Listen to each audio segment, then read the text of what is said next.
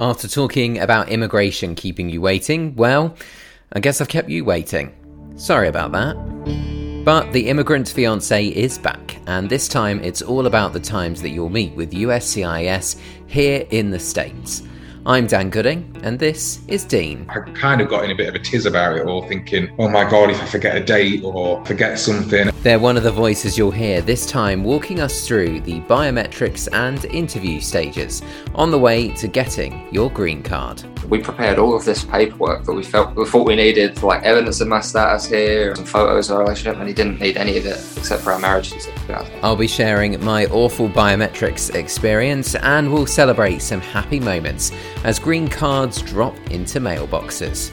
Also, we're celebrating 1,000 downloads of this podcast. So, thank you for coming on this journey with me.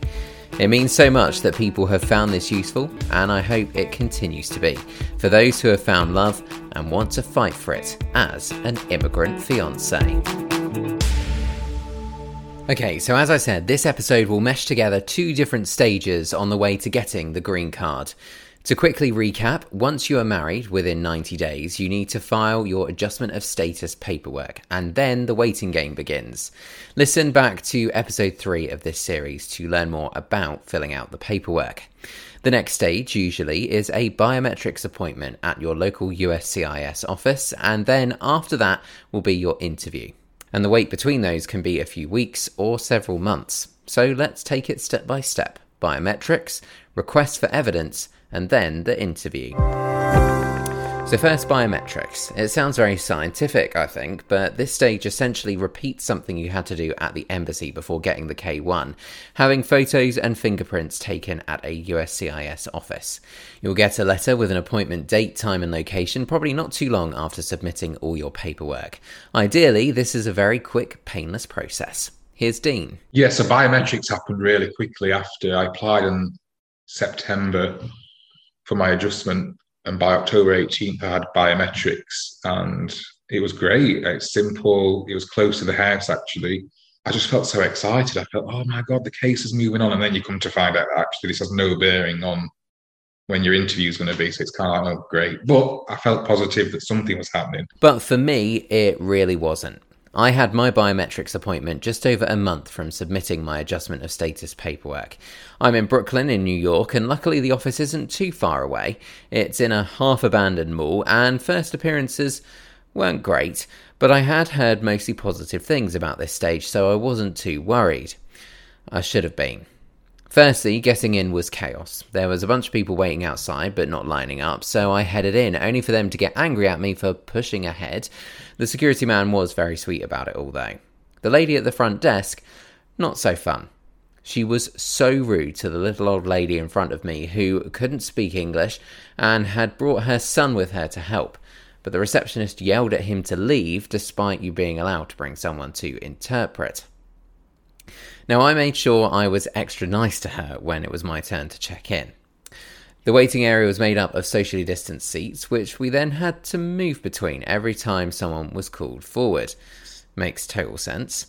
Then it was my turn. I handed the officer my appointment letter and passport. He looks at me weirdly, looks back at the documents, and says, You know your name is wrong. And shows me that my middle name on the letter is spelled Peler instead of Peter. Clearly, my passport, and I'm sure my file on his computer say otherwise. Show me another form of ID, he demands. So I go to my wallet and pull out my driving license before I can even hand it to him. Not that, something else. At this point, my heart is racing. He's already being pretty rude and blunt, knowing full well this is a stressful situation. What else did I have? My bank card? That also wasn't good enough, obviously. So he says, Give me that first one again, and then tells me he needs to talk to his supervisor. Sitting in the corner of that cubicle, all I could think was, This was it. My application would be denied because someone spelt my middle name wrong. Then he comes back and says we can continue. He takes my photo, all fine, and then calls me up to stand by him and do my fingerprints. Now he grips my wrist and holds my fingers onto the pad and then tells me I need to relax my hand. He tells me this repeatedly, even though I have no idea how much more relaxed I could be with a stranger gripping my wrist or how this has any bearing on my fingerprints. I genuinely nearly cried, and the whole time he didn't seem impressed with me at all. We managed to get some sort of prints done. He aggressively stamped the form and said we were done. Just like that, no thank you, no good luck. Get out, basically. It turns out whoever processed my initial application inputted my middle name wrong. It was all over my file as P E L E R. Partly down to the font that was on the form when we printed it out, but still, I think Peter is pretty obvious over Peler. So I had to submit a service request, which sat unanswered for three months, and then submit another. Eventually, in April, the file was updated. Thankfully, no one else has reported such a horrendous time to me. Here's Dean. The lady there kind of said, Oh, your husband's military, you know, your case will be done a lot quicker. And I was like, Oh my God, because all the way through this, we knew in some circumstances military can get expedited cases, but that's only if you are probably being deployed. And Justin wasn't being deployed, he was just being moved back to back to the US. So I kind of took it with a pinch of salt, but you always have that excitement in the back of your mind. So yeah, it was a good experience, really, really quick. Um, and then it was coming back home, and then it's just silence again. And everyone else who has shared their story with me has reported a smooth experience. And I hope it's the same for you, and it's quickly on to the next stage. 10 days after that, I got the request for evidence just for the birth certificate, and we sent that off, and then it was silence. So then I was panicking, thinking if the request for evidence isn't correct, they kind of just cancel the case, don't they? And you get one opportunity and that's it. So I'm sat there thinking, oh my God, like, we're going to have to go through all this again. So the next thing that may or may not happen with your case is a request for evidence or RFE. This is when USCIS can ask you for something specific to your case which might be missing or they just need to see again. For many people from the K1 group in the past year, it's been a request for a birth certificate again, despite it being in the application pack. For us, it was our marriage certificate after six months of inaction. Kirsty received one for her AOS application alongside her daughters. Well, apparently my adjustment status package is fine. It's just the I-864 part of that. Apparently there was something wrong filled out the form. They didn't tell me what was wrong on the form. Um, so they're not very specific. They just send out a generic letter. Because I've spoke to numerous people, and we have put our letters together, and they say that wording is exactly the same. Your name is just different at the top. She said it didn't fully make sense to ask for this. I can only think that obviously since October when I applied, there's like I said, there's been a new form out. There's been a new tax year, and they're asking for the most recent tax year in my letter. Obviously, 2020 is not most recent now. It was when I sent it, because I only looked at it two weeks ago. Obviously, as a new tax year and they said the form wasn't the right edition obviously it wouldn't be because you bought out a new form so obviously mine expired It is important to really read the letter and send what is required by USCIS. I think I calculated the household size wrong because apparently where it says the married part, you're supposed to put zero or leave blank. I put one in there because obviously when it says that you married, my husband obviously is to me. So obviously I got counted twice. So it looked like he was married twice. So obviously that was a thing wrong. But obviously they see these things and know that anyway but so obviously I'm going to leave that blank. But I have been speaking to Stacey Rogers, that you know, part of the Family Immigration Service, and she's going to check my stuff. You can hear from Stacey back in series one, and RFEs do feel pretty random with no clear pattern, as Kirsty explains. It's not just one state they're doing it to; it's like all over. They're giving out these FREs. You know, if it's the birth certificates or affidavit of support or simple little things. I mean, I know someone who had to prove their husband was a US citizen, even though she sent in everything for that. Now, there are options to submit evidence through your online account or by mail, by the way, and if you regularly check your profile, the chances are you will see the request before the letter even arrives in the mail. After this, like I said earlier, it's more waiting. You could hear pretty soon about an interview date, or if you're like me, be left waiting longer. But eventually, the interview will happen. At least for most people, it will. Sometimes they might feel extra generous and simply approve your request, but I wouldn't count on that. From what I have seen, most people have to go for an interview, either on their own as the petitioner or as a couple. The interview will likely be at your local field office, which isn't necessarily the same as where you went for biometrics, and you are allowed to take a lawyer or attorney with you if they have been helping you with your case. You can listen back to the episode with Charles Cook if you want to hear more from an immigration lawyer. And I can probably count on three or four hands how many times I've had to intervene with an officer, call a supervisor, you know, we're not, we're done here. Most times I'm just, and the thing is, the officers know that.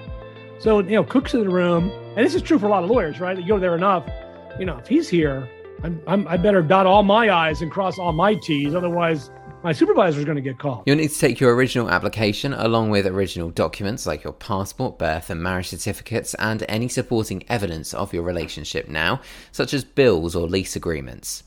Now, earlier this year, both Charlie and Dean had their green card interviews. All in all, it was a positive experience. Um, I can't complain about anything. Um, and I did the usual thing that I think a lot of people do. But prior to that, I was kind of Googling adjustment of status interview, San Jose field office, and reading reviews and watching YouTube videos, getting myself in a bit of a pickle and a panic about it. So I stopped all that and just thought, you know what, do what I've done, th- you know, throughout and just follow the instructions, go with what I've got. And it's worked so far. And how did they actually get on? Here's Charlie the actual office itself was like really hard to find. I mean, I'm sure it's going to be different in various states, but I found the location of our one was really was really kind of strange. Like, um, it was pretty small when we got there, and they had to go through like airport style security again, like kind of like the interview at the embassy. It was actually very smooth. Like we just had to check in with a with a guy. It took like a couple minutes, and then he told us to go and wait because we were we arrived about an hour early. I think we didn't expect to get let in that early, but they let us in pretty immediately. And then to the actual interview itself, we got let in for like 15, 20 minutes early. And the guy was very friendly. He asked me initially about, like, he just asked us for ID and we had to like take the oath and stuff. And he asked me a few like questions for reference about like my application. Like he asked like, simple things like my name and my parents' names and where I'm living now. So it was like very simple, straightforward questions. Then, you know, like the questions, like the yes and no questions that they ask you, like basically like, are you a terrorist and all those kind of things. Yeah. Between, that that was the one that absolutely like threw me in filling out yeah. the paperwork. It was like in World War II, were you in? Yeah. Clearly not. yeah. Don't know how I would have been able to do that, but yeah. So yeah, just a lot of no, no, no, like a lot of no's. And then uh after that, he was just like, okay, no, we're going to have a just a conversation about your relationship together. And he just asked some very simple questions about like how we met, how was our wedding, how many people came to the wedding. It was like four or five questions, and then and then that was it, and then we were approved. And that seems like the pattern for many people. A very easy experience with the field officer. Here's Dean again. She sat us down, asked our names, and then we took the oath, and then she just kind of typed away on a computer the whole time, very rarely looked at us or, you know, she was very pleasant, smiley. She did make small talk, asked our names, date of birth. And then she asked for, what did she ask for first? She asked for where we'd met, said in England online that Justin was in the military there. And she went, oh, okay, that was that. And then in the meantime, she just asked for the last three months' pay stubs. She asked for some more, the W 2 from 2021 is like up to date evidence for the tax things, the affidavit of support, because I think we'd applied obviously the year before. So she just wanted some up to date things.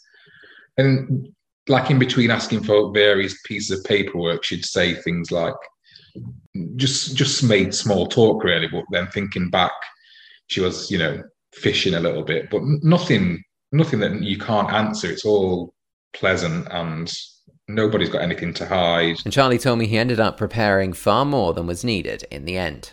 We prepared all of this paperwork that we felt we thought we needed, for like evidence of my status here and all all kinds of bills that I was on and things and evidence and photos of our relationship, and he didn't need any of it except for our marriage certificate, I think. But for Dean and Justin, their officer did want to see a little more. She then asked for to have a look at our photo album, and she had a quick scoop through and then she said she passed it to me and then she said can you choose 10 pictures and then hand them to justin and i want him to write on the back who's in it and what they're doing so they thought that's just her way of making sure we're on the same page so that was fine so we did that And then she just asked for a, have we bought any extra information to prove that we live together? So we had like the lease and health insurance, car insurance, and that was it. And she just made small talk again about, I think she talked about the dog or something. And then she said, okay, um, handed us the form and said, I'll make a decision. Well, in the description, I've popped some links to, to advice on the interview and what sort of questions you could expect to get. So it does seem to vary depending on who you see, and my advice would be to prepare as much as you possibly can with evidence of your marriage, photos, etc., just in case. And you may well be asked to bring specific things in your interview letter. And often, couples are either being told there and then or a few days later that they're approved. Charlie's green card turned up a couple of days after his interview, far earlier than he expected. Because I wasn't prepared for it now. I feel like I need to get my driver's license now. I need to get my social security as soon as possible. But I am very glad, also, that I can actually now start moving on with my life in America and not feeling completely useless. Yeah. and hopefully that is the case for you an earlier than expected approval. Once you do have your green card, that means you're a permanent resident of the USA. The card is technically temporary and will last two years until another interview with USCIS. We'll talk more about what comes next next time. So now we're at the end of the process, sort of. Once the green card has arrived, you can work and travel and count as a permanent resident of the USA, finally. Of course, it's not over. Next time, we catch up again with those who've shared their stories with us and talk about what comes afterwards. As ever, you can give us a follow on Twitter and Instagram at Immigrant Fiance, and make sure to check out those links in the description for more advice. Thank you for listening as always, and I'll speak to you again soon.